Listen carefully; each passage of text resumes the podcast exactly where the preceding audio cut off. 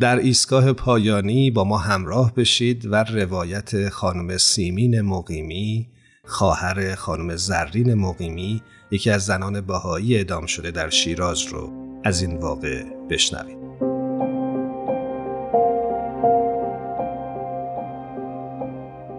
من سیمین مقیمی ابیانه هستم و خواهر زرین مقیمی ابیانه که جز ده نفری بود زرین که در شیراز در 28 خرداد 1362 به خاطر اعتقاد به دیانت باهایی اعدام شدند. از زرین وقتی که دستگیر شد که در یک شب تقریبا 45 نفر از باهایی ها رو گرفته بودن در شیراز و من البته در انگلستان بودم همراه همسرم و پسرم. اینطور از کسایی که اونجا بودن و بعد که مادرم آزاد شد تعریف کرد محاکمات خیلی طولانی می بردنش زرین خیلی خیلی با معلومات بود و بسیار نطخ فسیحی داشت و مخصوصا وقتی که به اعتقادات دیانت باهایی رو می‌خواست صحبت کنه خیلی با قاطعیت صحبت می‌کرد و هیچ ترسی از مسئولین امور نداشتش.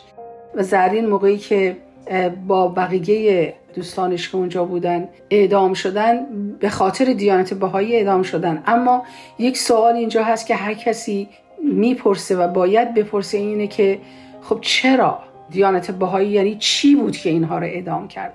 یعنی اگر باید دنبال حقیقت رفت چرا اینها رو اعدام کردن؟ به خاطر اینکه بهایی بودن. مگر بهایی چیه که اینها رو اعدام کردن؟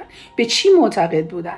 و بعد می‌بینن که اینها به دنبال به اصطلاح رستگاری خودشون نبودن. اگر نه خب می‌گفتن نیستم میومدن زندگیشون رو میگردن و همینطور باهایی میبودن اینا. به دنبال دیانت بهایی اصولا به دنبال رستگاری دنیاست جهانی و به خاطر مردم هستش.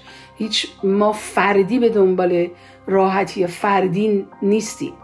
و برای که هیچ فردی نمی‌تونه برای خودش راحت باشه. همه ما با هم یکی هستیم. وقتی که یک انگشتی درد بکنه کل بدن نمی‌تونه بخوابه. و ما هم به خاطر همین درست مانند تمام مردم دنیا مانند یک بدن هستیم و به هم متصل هستیم و هر کاری که می‌کنیم برای, برای باید برای این کل باشه.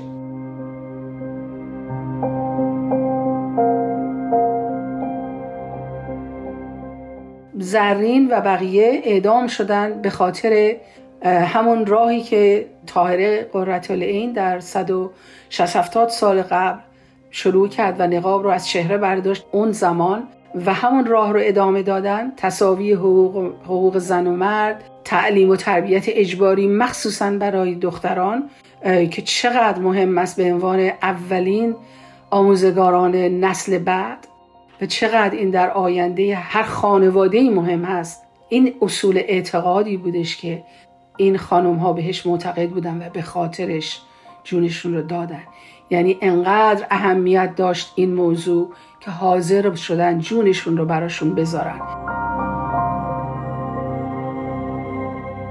و الان ما می‌بینیم دهه ها بعد جوانان پسران و دختران عزیز ما در ایران همین رسالت رو دوباره عقاید رو براش دارن می جنگن.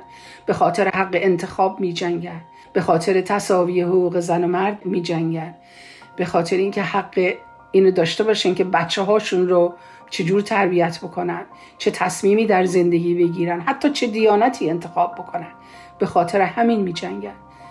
داستان ما یکیه من خودم هر اعدامی رو که شنیدم در تلویزیون درست انگار همون روزی برای من اومد که تلفن زنگ زد و گوشی رو برداشتم و مادرم گفت که زرین رو کشتن و هیچ فرقی برای من نداره و تحملش اینکه ببینم دوباره جوانی از جوانای ما در ایران به خاطر اعتقاد به این جور عقاید برای انسانیت جونشون رو از دست میدن. همونجور دردآوره و ما با همه اونا هم دردیم.